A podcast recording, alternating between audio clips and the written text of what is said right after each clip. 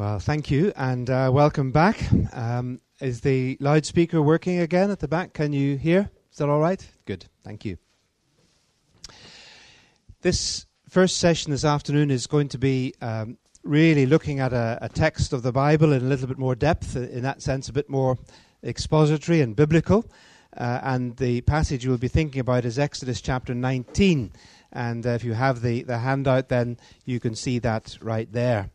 Um, let me read it to you, and then uh, we'll think our way through it. Exodus chapter 19. On the first day of the third month after the Israelites left Egypt, on that very day they came to the desert of Sinai. After they set out from Rephidim, they entered the desert of Sinai, and Israel camped there in front of the mountain in the desert. And then Moses went up to God, and the Lord called to him from the mountain and said, this is what you are to say to the descendants of Jacob, and what you are to tell the people of Israel. You yourselves have seen what I did to Egypt, and how I carried you on eagle's wings and brought you to myself. Now, if you will obey me fully and keep my covenant, then out of all nations you will be my treasured possession. For the whole earth is mine, and you will be for me a kingdom of priests and a holy nation. These are the words that you are to speak to the Israelites. So I begin by asking that question that's on the screen who, who are we then? And, and what are we here for? What is this sense of identity and mission and purpose that we should have? Now, if you ask that question in general terms, just who am I? What am I here on earth for? It would depend to some extent on what story you think you're living in. Because one way or another, we're all living a story. Uh, I mean, we sometimes talk about our life story. Uh, every one of us has a life story. Tell me your story, we say, if you want to get to know somebody. But also, in a, in a wider sense, we are all living in our cultural contexts within some sense of a story that, of, of humanity some sense of where things have come from and where we're going to. And certainly in Europe, uh, for the last few hundred years, that story has been the story of human progress. Uh, we like to believe and to think that things are getting better, that we are making progress, and that there is a, a destiny ahead which will be when things are good and better, somehow or other. Uh, it's been very much the um, the myth in the more technical sense of that word, the sort of cultural story that we tell ourselves uh, from the Enlightenment and the scientific revolution onwards. Uh, and it's, it's, it's, it's not a bad story, it, it's a hope filled story of some sort. Um, people are motivated to think, well, I, I, I want to make the world a better place for my children. It's a pretty miserable place now, but at least I can do something to help it be better for my children. And that's the kind of language that politicians often like to use. At a more personal level, uh, if some tragedy happens, maybe um, somebody dies in some uh, bad circumstances, but they were maybe uh, trying to help somebody else at the time, we, we might say, well, at least she didn't die in vain. Well, why not? Well, because there's a sort of assumption that uh, that they were doing something worthwhile. Their death will have a meaning. Things will be better. Uh, that sort of thing won't happen again because of what they suffered. Uh, if we all do our bit, um, you know, even if people die, things will get better. That's the sort of story that our culture likes to tell. Of course, it gets a bit harder uh, the more atheist the culture becomes, as it is, because the more you, as it were, remove any sense of transcendence from the world or any uh, sense of ultimate value, the more difficult it is to have a story. Um, you know, if the universe just came from nothing and is going to nothing, from the Big Bang to the Big Crunch, uh, what have you got in between? Just whatever you do, whatever you put into it. Uh, I don't know if you heard um, I think it's now about three or four years ago, that in London, that the uh, the atheists people associated with Richard Dawkins, the British Humanist Society, the British Secular Society, paid to have an advertisement on the side of the big red London buses. Did you hear about that? Um, and for several months, uh, about a thousand London buses were going around the street with the, the words on the side, There probably is no God. Uh, relax and enjoy life. No, stop worrying and enjoy life. That was the precise words. Yes, there probably is no God. Stop worrying and enjoy life. Actually, there was a, a church uh, in Britain, a very enterprising church in London, uh, whose church building was right beside a bus stop. Um, and they put a big notice outside their church which said, There probably is no bus. so come inside and meet God. um, which I thought was, was, was a good way to respond. When I first saw that um, advert, and heard about it because it was quite sort of notorious. My first thought was that's that's odd because it suggests that the underlying text is, of course, that Christians who believe in God are worrying all the time and not enjoying life. Um, whereas, of course, almost all surveys that have ever been done have shown that, that people of Christian faith and prayer uh, tend to have lives which uh, are less filled with worry and stress uh, than ordinary members of the population. But my second thought when I saw that, there probably is no God, stop worrying, enjoy life, I thought, where's the story in that? That, that, that doesn't give any, any reason to live or even any reason to die. It, there's no, it's just a kind of a nothingness. There's no value, there's no story, there's no past, there's no future. Just, ugh, just enjoy things. I mean, here's a story.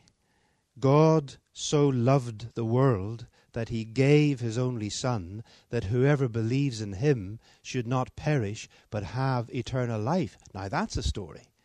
It's got a beginning, an ending, a problem, a solution, uh, all in one verse. That is worth living for and dying for because it has a narrative, it has a story.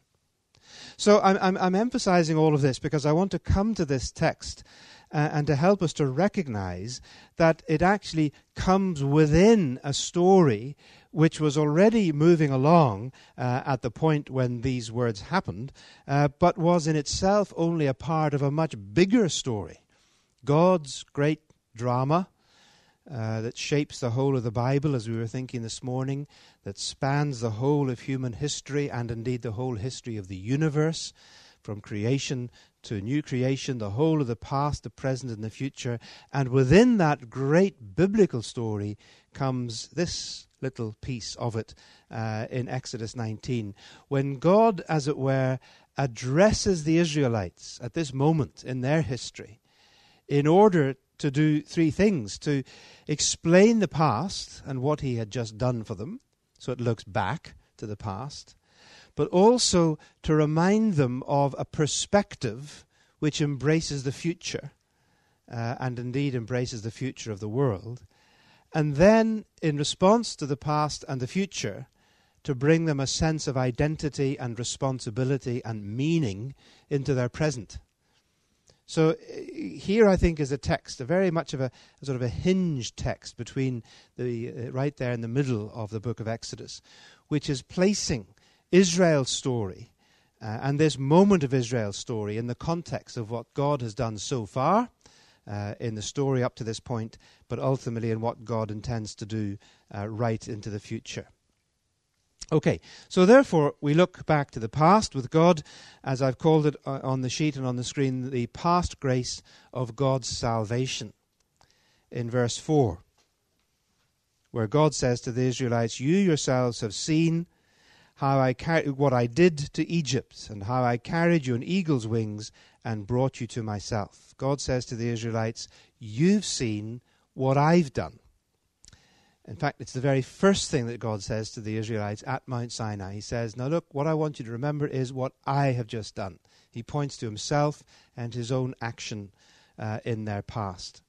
And of course, they had seen what God had done because only three months before this, these people had been slaves in Egypt.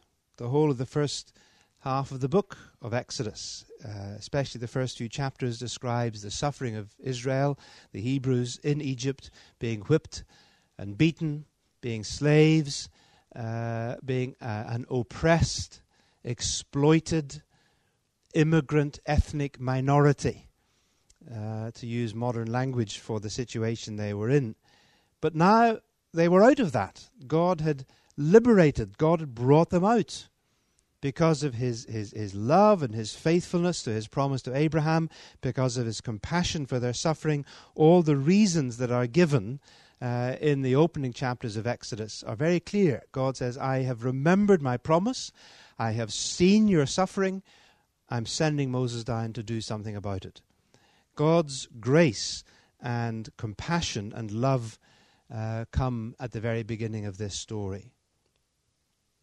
So you see, the point here is this that whatever is going to happen next in the story, and of course we know because we've read the book, um, but the Israelites didn't yet, but all that's going to follow in this story the giving of the law, the making of the covenant, the building of the tabernacle, the journey through the wilderness, all that's coming next is all based upon what God had already done in salvation and grace. The redemptive work of God in the Exodus comes first. Before the law, before the commandments, before the covenant uh, is actually made. And I'm, I'm, I'm stressing this um, here because there still is, uh, in Christian circles, I find as I go around and talk to people sometimes and try and teach the Old Testament a bit, that there still is a, a rather common misunderstanding of the difference between the Old and the New Testament people will sometimes say, you know, the, the, the difference between the Old and the New is that in the Old Testament you got saved by keeping the law. Whereas in the New Testament, thank God, we don't have to keep the law, we get saved by grace. Now, of course, the second part of that statement is absolutely true. We are saved by grace. But the first part, the idea that under the Old Testament somehow you got saved by keeping the law, is simply false salvation came first. Israel was redeemed by God out of Egypt and then was asked to keep the law, to respond. The obedience to the law in the Old Testament, just as much as in the New, is a response to grace, not a means of earning or deserving it. Because, of course, the old de- definition of grace is that it cannot be earned or deserved. Even if you just looked at the structure of the book of Exodus, uh, in a sense, you would see this that um, in the book of Exodus, you have 19 chapters of salvation before you get a single chapter of law. God gets the people out of Egypt, He redeems them and saves them before He says, Now then, if you will obey me and keep my covenant, then uh, something else will happen. I'll come back to that in a moment. But I think it's still very important. Grace and salvation come first. You have seen what I have done. Obedience comes as a response to that. Even the Ten Commandments begin that way. Um, I sometimes, when I was teaching in India, used to like to ask questions of the class, and, and one of the questions I would say is, okay, how do the Ten Commandments begin? And somebody would always say, You shall have no other gods beside me first commandment. And I would say, wrong. That's not where the Ten Commandments begin. They begin not with a command, but with a statement. I am the Lord your God who brought you up out of Egypt, out of the house of slavery. Now then, you shall have no other gods before my face. The, the, even the Decalogue begins with an affirmation of God's redemption before it moves to the requirements of God's law. It's there in the Ten Commandments. It's even there, if you think about it, in the New Testament. Uh, this emphasis upon our obedience to God being a response to God's grace to us. Uh, because there are commandments in the New Testament. I mean, the fact that we're no longer under the law, as Paul puts it, uh, the, the Torah law of the Old Testament, does not mean that there's no uh, requirement of commandment and obedience. Jesus said, A new commandment I give to you that you love one another. But do you remember how he put it? Love one another as I have loved you. His love comes first. In fact, uh, John puts it, doesn't he, in 1 John, where he says, We love because he first loved us. Or where Paul says in uh, uh, both Colossians and Ephesians, he, he, he says, Forgive one another. Again, that's a command, it's an imperative. It's not an option.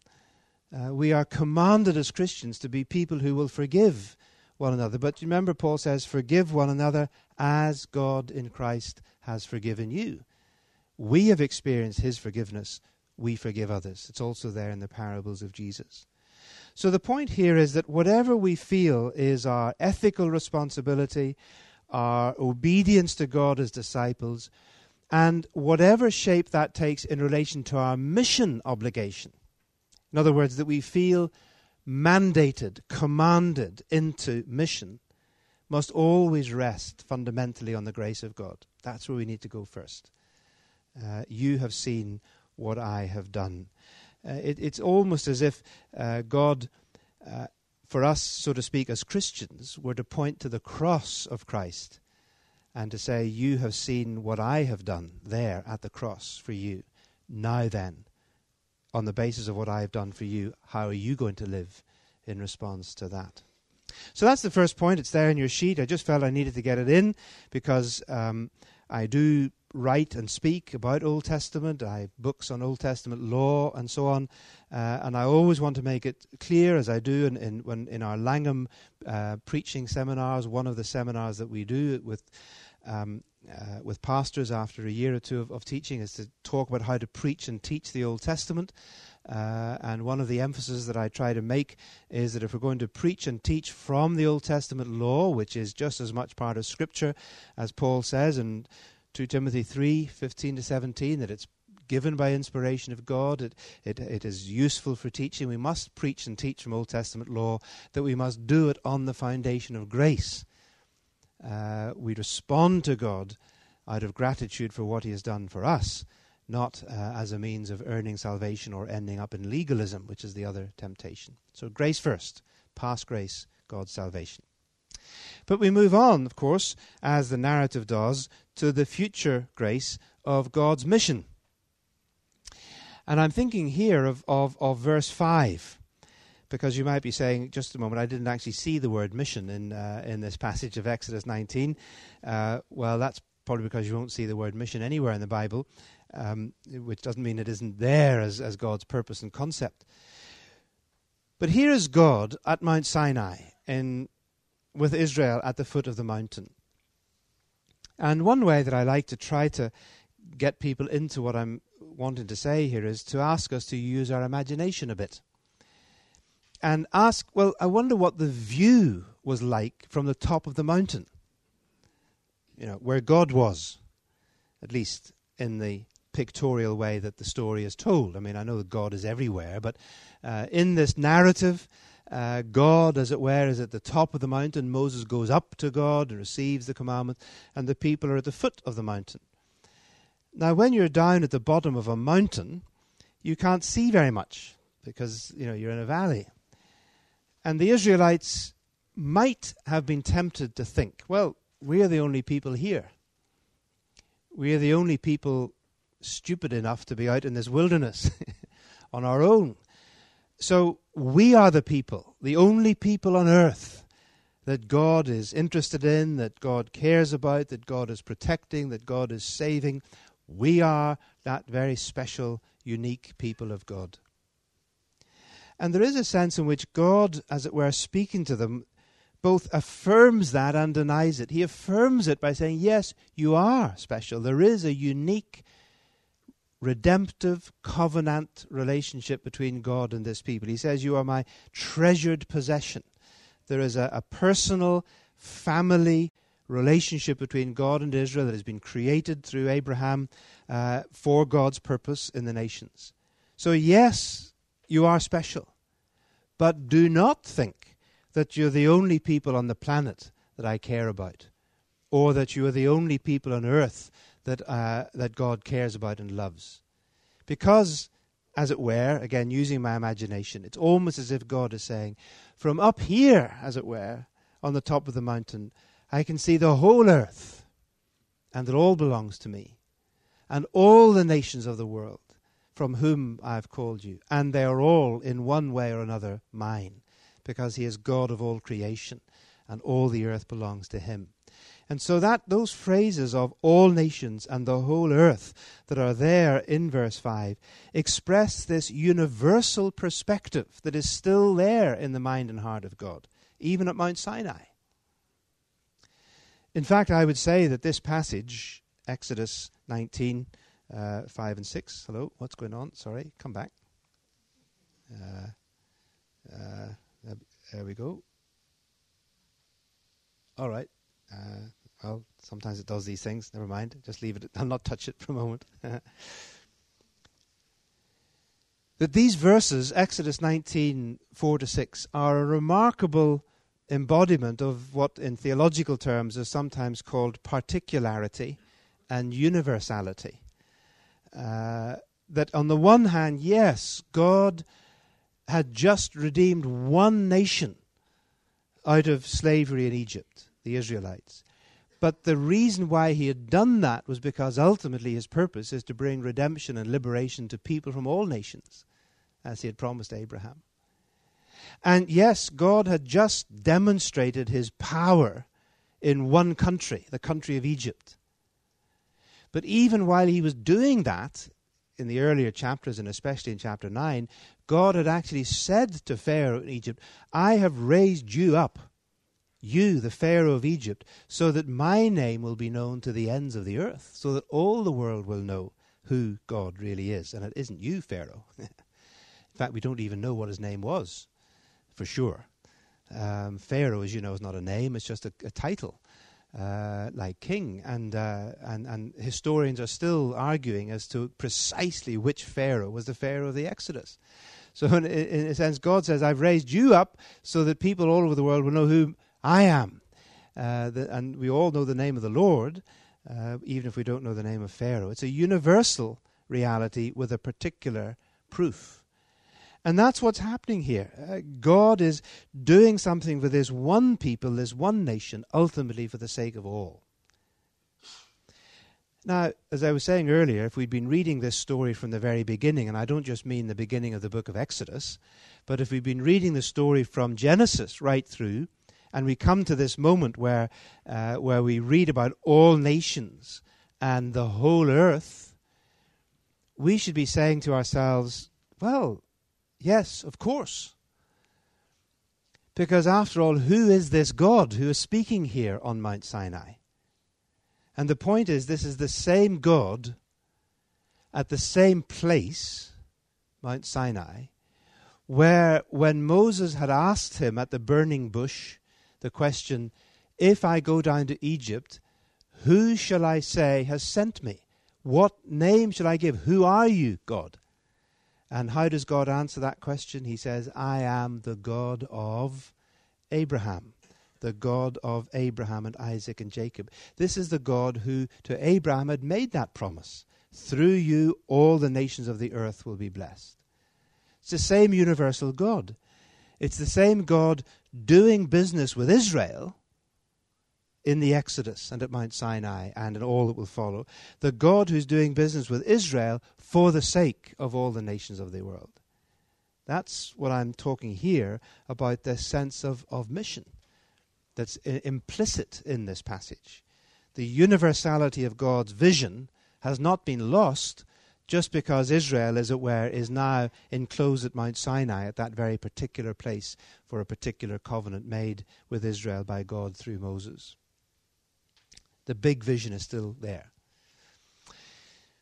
One way that I sometimes uh, try to um, illustrate this um, is the very simple illustration of a, of a camera. Um, I um, have got four, four children, they're all grown up and married now, but my two sons, when they were little boys, um, like all little boys, play football and uh, I was very proud father of them playing football for their school and the, the, their boys' brigade team and everything else. So I'd go along to the football match where Tim and Johnny would be playing, and I took my old camera along, a 1980s Praktica camera. But I was rather proud of it because I'd got a, a, a telephoto lens. Uh, of 200 and a doubler, which sort of gave me a 400 reach, which is pretty powerful. Um, and I developed the habit of standing on the touchline watching with both eyes open. In other words, with one eye I was looking through the camera lens, but the other eye I just you don't usually close it, but I just kept it open. Because with, with my left eye I could watch my son on the field. Wherever he was on the field, um, you know, he would fill the whole frame because there's a good telephoto. So through the left one eye I was telephoto lens my son filling the frame. But with the other eye, I was sort of watching the game to see, you know, where the other players were and where the ball was. Probably nowhere near Tim, but anyway. Um, because, you see, yes, on the one hand, I'm filling the frame with Tim because he's my son. He's my firstborn son. We have a long standing relationship. You know, I love him. He's mine. And he's there playing football. So I fill the frame with Tim. But he is only there because there's a match going on involving all the other players. Uh, and so I need to have this wide angle vision of the whole game as well as the close up vision of my own son. Now, in some ways, when we read the Old Testament scriptures, we need to have that kind of double vision. Yes, Israel fills the frame most of the time, because as God says about Israel, Israel is my firstborn son. Uh, Israel is, is, is a unique relationship with God. But being the firstborn son implies that there are others to come, that there's a world to save. Israel is only there in the Old Testament because God's promised to bring blessing to the nations of the world, uh, the Abrahamic missional reality. And so we need to recognize that sense of the mission of God.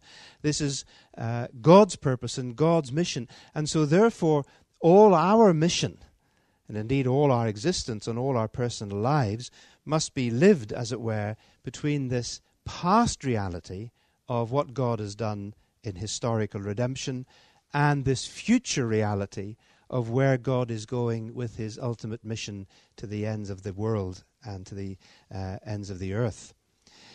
Now, that, that double reality of past and future, this sense of there being a, uh, a story which we are part of, I am beginning to think has uh, has a greater significance than maybe we might imagine in terms of the way we communicate the gospel in today's culture. Um, in other words, to, to, to, to, people of our generation who often live within a, um, a sense of, like that atheist advert on the bus, that there really is no meaning to life at all, just, just whatever you put into it. We live in a meaningless universe um, which is cold and unfeeling, and there's no point anyway. I remember being at a conference once, um, as it happens, it was in Brazil, and it was a missions conference. Uh, in 1999, I think it was, and we were in one of these small groups. You know, I keep on getting into small groups, and uh, we were going around, and the question we were asked to answer was, um, "What does it really mean to you that you're a Christian? What is the best thing about being a Christian?" And my turn hadn't come yet, but I was sort of rehearsing what I would say about knowing that I was my sins were forgiven, and um, you know I would go to be with God, and I had a future in heaven, and so on, all the all the sort of usual stuff.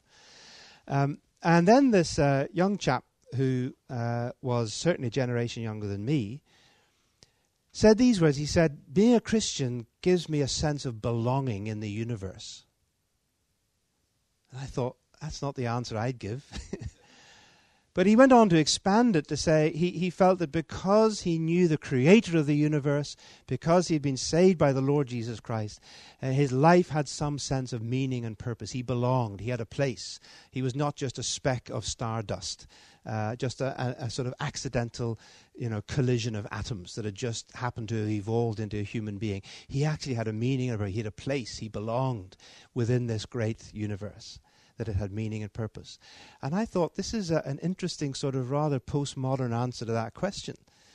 Uh, but uh, I think a, a, significant one, a real one, and a valid one. Um, alongside all those other ways in which we might answer the question, perhaps a little bit more spiritually or biblically. Because isn't, isn't this the case? Maybe it's the older I get that I ask it more often. I sort of say, well, what, at the end of the day, when I die, what will be the point of having been me? Uh, in the great scheme of 15 billion years, whatever it is, of, of this universe, in the great scheme even of the history of this world, what, what, what will it matter that there was a human being who lived on the planet for you know whatever number of years it is 65 so far i don't know how many left so many gallons of water drunk so much food so many you know uh, liters of air breathed um, so many kids so many grandchildren but yeah but why why did it matter being me What was the point? Surely there's really no point. Surely I should just be like those atheist bus adverts and say, there's probably no God, just relax, just enjoy life while it's there.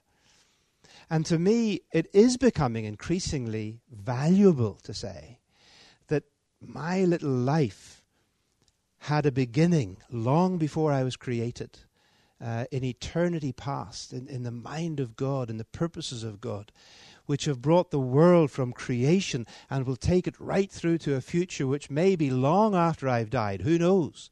Um, to the new creation when there will be a, a new heaven and a new earth. And within that great story of the Bible, my little life has a purpose. I've been there. I've done that. I've been in that. I've been part of that. Now, to me, that sort of sounds worth living. It gives a, a meaning to life which is bigger than me. It produces a story to my life which makes my own little life story have some value. Now, I don't know whether that um, whether that pleases you or is just sort of a bit selfish or vainglorious or whatever else.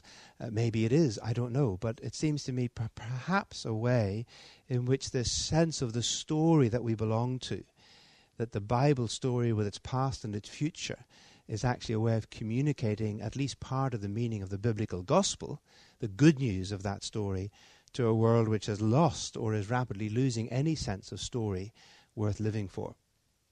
Right. Well, we need to move on uh, from the past grace of God's salvation and the future grace of God's mission uh, to the present grace of God's people living in God's world for God's sake. So God says to these Israelites in verse 6 You will be for me a kingdom of priests and a holy nation. Uh, a very famous verse. Um, it gets repeated in a number of places, including in the New Testament, this, this sense of that's what God is saying the people were to be, to be my priestly and holy people in the world. Now, how are we going to understand those words? Because they're not immediately obvious. Um, we don't necessarily resonate with the idea of being priestly or being holy um, in, in these days. So, what I think we need to do, first of all, is to ask the question what was the job of the priests in Old Testament Israel? How did they function? What were they there for? And the basic point is that a priest was in the middle between God on the one hand and all the rest of the people on the other hand rather like this diagram sort of illustrates. Here's this uh, figure. I was rather pleased to find this in clip art, uh, as it were, with, uh, with an arm in the heavens, so to speak, and a foot on the earth. And in a sense, that's a good picture of the priest, because the priest was the middle between God and the rest of the people. And in that position, the priest operated in two directions. First of all, it was the job of the priest to teach God's law to the people. Now, we don't always remember that um, as Christians, especially as Protestant Christians, if we are, because we sort of lost some of the meaning of, of priesthood and everything else.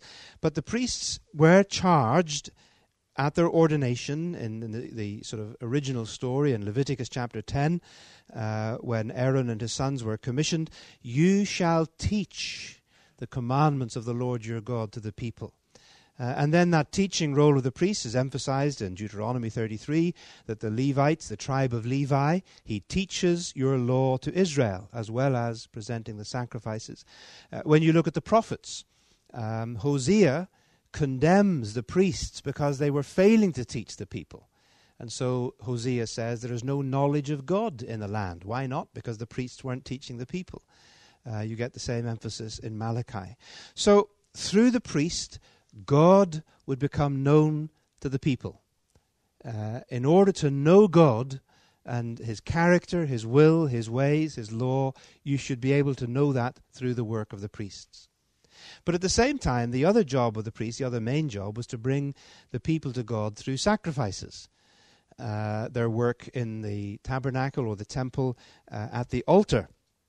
So, uh, if you were an Israelite in the Old Testament and you had committed some offense or some uncleanness or some situation by which you felt ritually unclean and therefore unable to go into the presence of God with the rest of the worshipping company of God's people, uh, what could you do? Well, you would take an, an, animal or a bird or whatever was prescribed in the law, in those laws of sacrifice. You would go to the temple. You would get a priest and you would say, This is my animal, this is my sacrifice. You laid your hand on the head of the animal. You confessed the sin, uh, which in that sense was symbolically transferred to the animal. It would then be slain, and the blood of that sacrifice thrown against the altar, representing God. And then the priest would say to you, the priest would declare, Your sin is atoned for. Your sin is covered, wiped away. And so you could come back into fellowship with God and with God's people. And if it was a fellowship offering, you would take the rest of the animal and have a barbecue, a big party, sort of a festival offering, because you are now back in, in fellowship with God. So the priest, therefore, you see, not only was it through the priest that God would become known to the people, but also through the priest that the people could come to God. So you see this double motion. Now, it seems to me that that surely then makes it hugely significant, doesn't it? That if that's the case, that God's priests were bringing God to the people and bringing the people to God, that God says to the Israelites, that's exactly what I want you to be as a community, as a whole nation. You will be for me to the rest of the nations what your priests are for you. You get the point? You will be the people in the world through whom I, the living God, will become known to the world. Which, of course, has happened through the revelation of God in the scriptures of the Old Testament and through the ultimate revelation of God in the Messiah of Israel, the Lord Jesus Christ. God has made himself known to the world through the priestly function of this people. And you will be the people through whom I will draw the nations into covenant relationship with God uh, that picture that we have in the prophets of the nations going up to Jerusalem as we're coming to God to learn of God and to come to know God. And again, of course, we know that ultimately that comes to be true through the Lord Jesus Christ, who is not only the ultimate revelation of God, but who said, I, if I be lifted up, will draw all people to myself. He is the way through whom we come to God. So, at one level, yes, that priestly role of God's people is fulfilled in and through the Messiah Jesus, our great high priest. But that does not exhaust its meaning. There still is a priestly function for God's people. But what is it? Well, Paul describes his priestly function in Romans chapter 15, verse 16. It's the only place in the New Testament where anybody speaks about priesthood in relation to their own personal ministry. Uh, the otherwise the only priesthood in the New Testament is either the priesthood of Jesus, he's our great high priest in Hebrews, or the priesthood of all believers in uh, in one Peter, which we'll come to in a minute. Minute when it was "You are that people." But here, Paul in Romans 15 says that he's talking to the Romans about the grace that God gave me to be a minister of the Messiah Jesus to the nations. He gave me the priestly duty of proclaiming the gospel of God so that the nations might become an offering acceptable to God, sanctified by the Holy Spirit. I'm translating the Gentiles as the nations. I hope you're aware that it's the same word in Greek. Uh, ta, ta ethne is sometimes translated the nations and sometimes Gentiles. It was the same for Paul the non Jewish nations. So Paul says, Look, guys, I have had a priestly ministry. But Saul of Tarsus could never have been a priest in Jerusalem in the temple. He was the wrong tribe, he was the tribe of Benjamin. But he said, I got a priestly job to do. I've been doing it all my life. What was it? Preaching the gospel. He said his priesthood was bringing God to the nations in order to bring the nations to God. It's exactly the language he uses here in Romans 15, verse 16.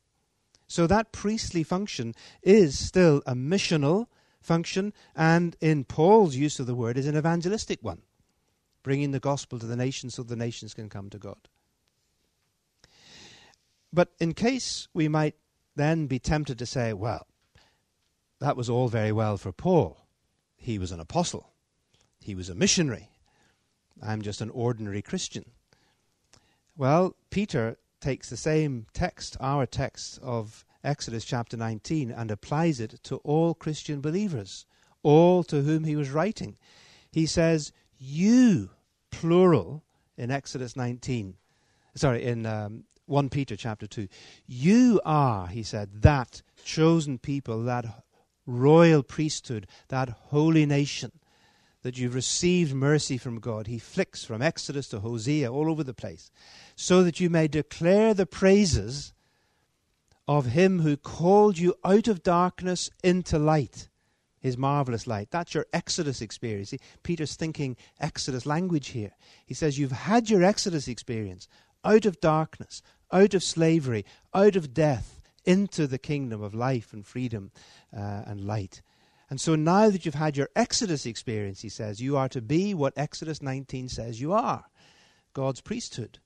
So if we're to be that, then, says Peter, live such good lives among the Gentiles, the nations, that they may see this. There's a missionary aspect to our priesthood. So, in that sense, we are called to be the priests of God in the world. And I'm using that word not with any, as it were, ecclesiastical or clerical or churchy kind of resonance. It, it's not talking about what we do in church in sort of holy places. It's talking about being God's living representatives in the world, being the people who, as it were, are the representatives of God, who, who bring the presence of God to the world and bring the world into the presence of God in our prayer and our witness and our evangelism. That's priestly. So, going back to my earlier illustration, if somebody in London looks at the message on the side of a London bus, they've all gone now, I'm glad to say, but if they had at that time, and seen there probably is no God, they should have been able to say, well, that doesn't make sense. That, that can't be true. Because I know Sarah and John and they're Christians.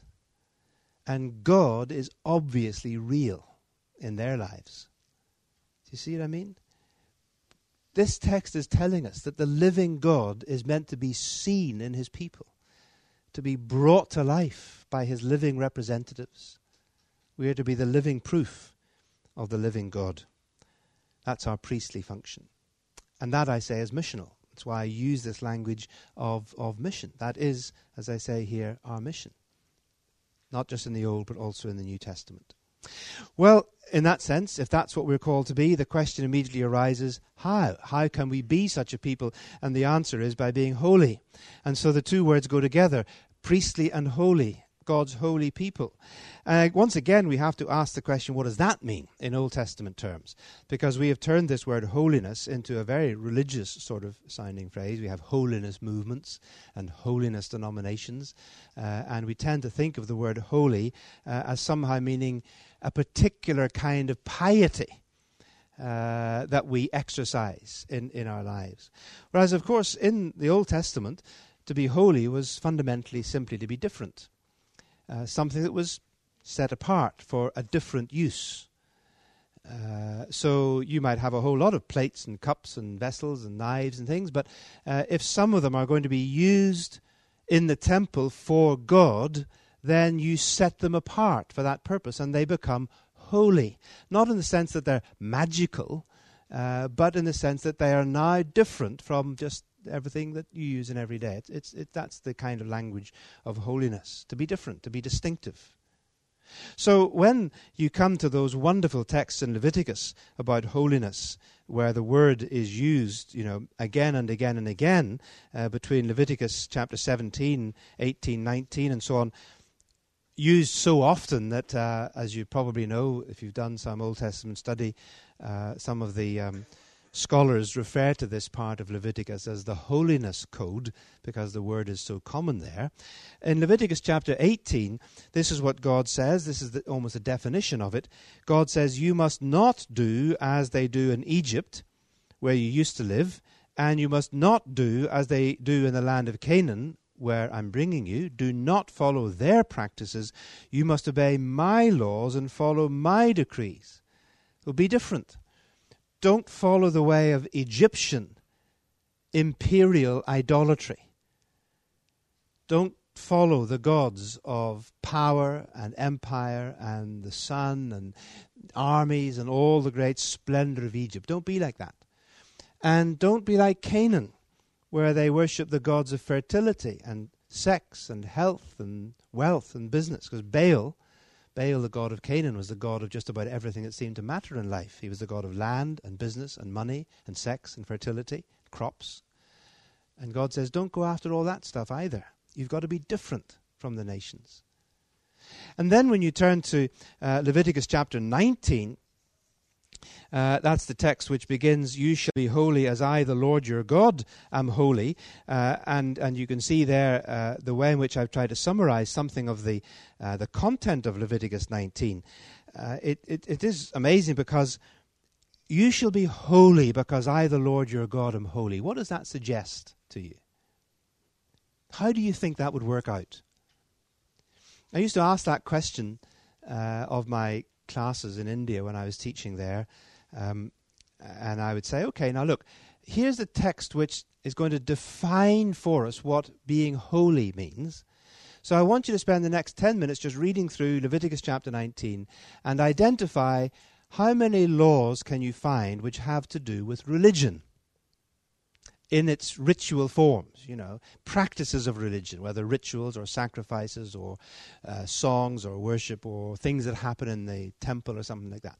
So they would busy away, and after a while come back. Okay, what did you find? And the answer is very, very few. There are some laws in this chapter which have to do with religious practice, sacrifices, um, the rejection of Canaanite practice, like cutting the body and, and so on, but very few. So I would then say, well, what is the rest of the chapter about? And the answer comes well, it talks uh, about um, family life, it talks about life on the farm and what you're to do with your crops in agriculture. It talks about the law courts and justice for the needy and the poor. Uh, it talks about uh, social welfare, gleaning rights for the poor.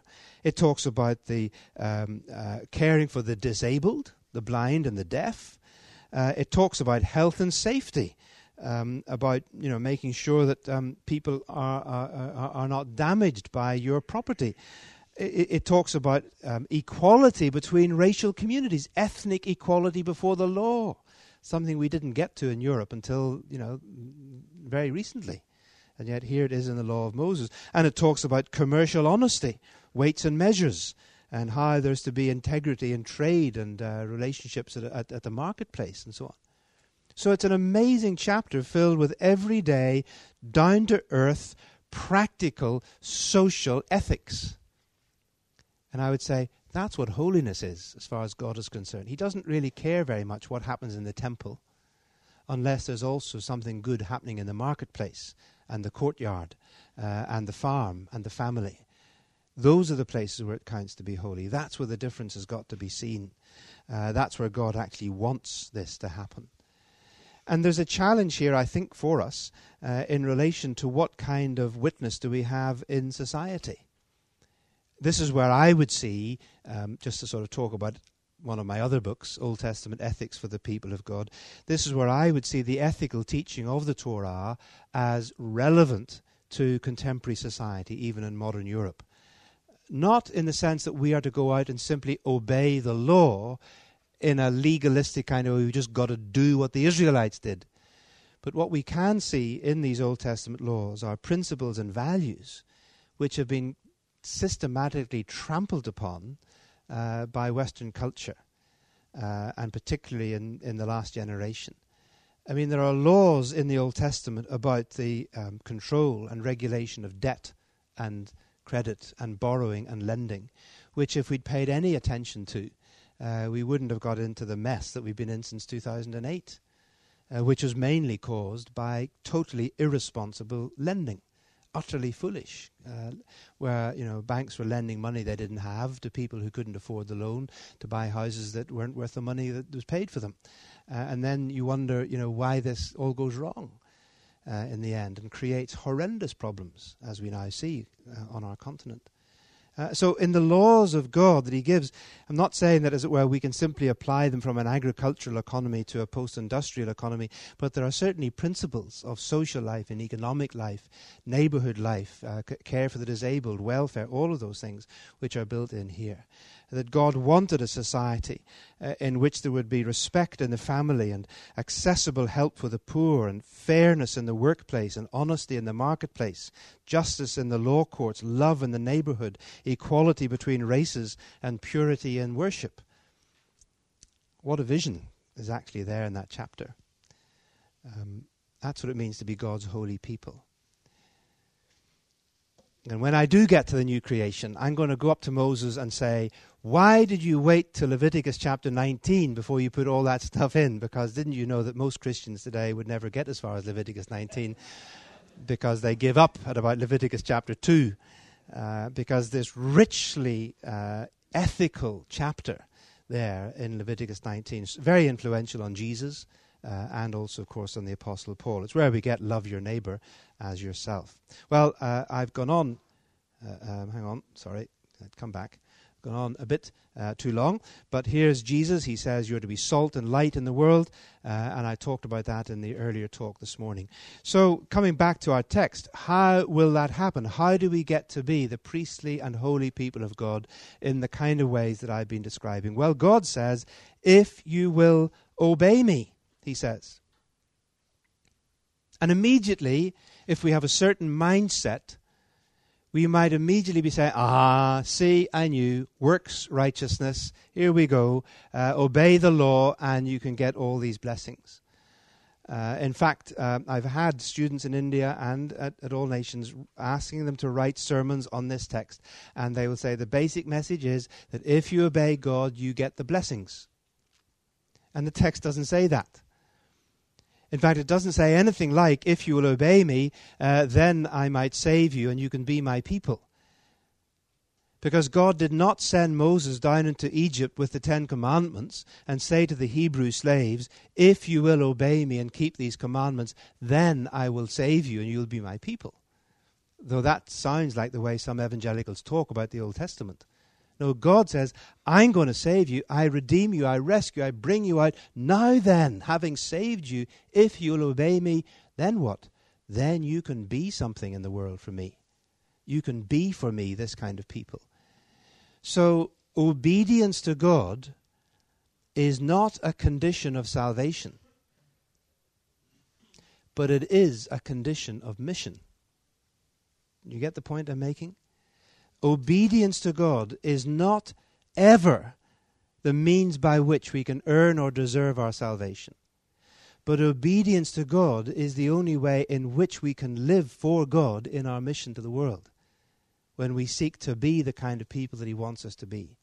That's why the Old Testament is so uh, frustrated with Israel who fail to live this way and to be a witness to the nations. Ezekiel, Jeremiah, they condemn Israel for this very reason.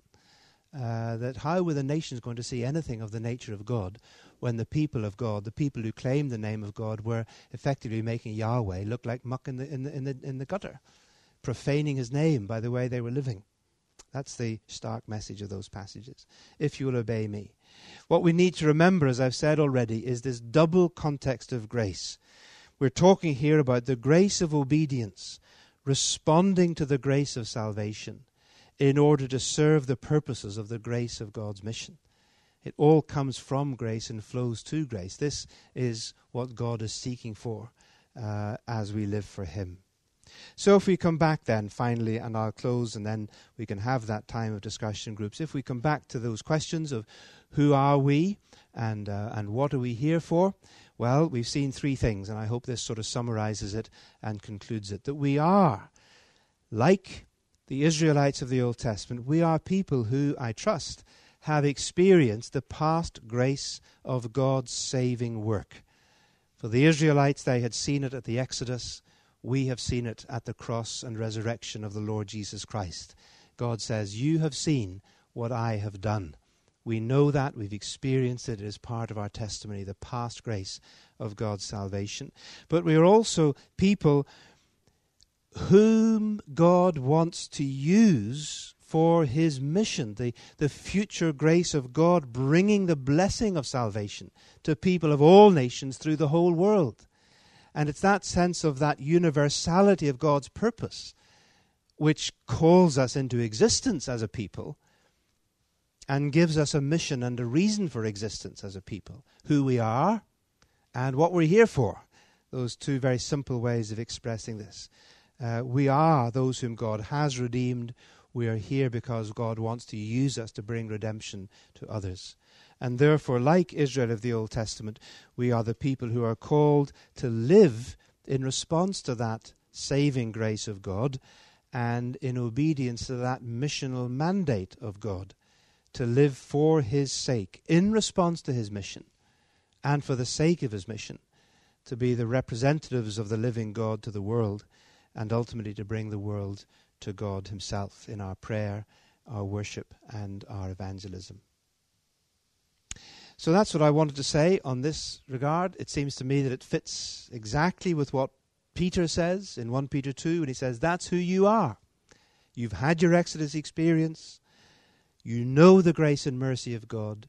You know where this story is going, ultimately to the new creation. Now then, live that identity, live that story in the way in which you bear witness to the living God in our culture. Bodil, I'll hand back to you. Thank you, Chris, so far. Um, øhm, vi har ind til klokken øh, halv tre. Uh, vi vil give lidt tid til at bringe noget af det her op i plenum også, men vi bruger nu her fra 7 minutter over øh, uh, 1 til 17 minutter over ikke et, men to. Altså de næste 10 minutter, hvor I lige prøver at gruppere jer i sådan en 3-4 stykker, og prøve at sætte ord på nogle af de her tanker, som det her er sat i gang, eller spørgsmål, som I sidder med, og så prøver vi at samle det op bagefter. Det må gerne ende ud i et spørgsmål, som I har lyst til at stille til Chris, øh, når vi kommer tilbage i plenum igen. Så prøv lige at være lidt fleksible, brug tiden godt og konstruktivt, og find lige de der grupper på en 3-4 stykker, der hvor I sidder. 10 minutter har vi.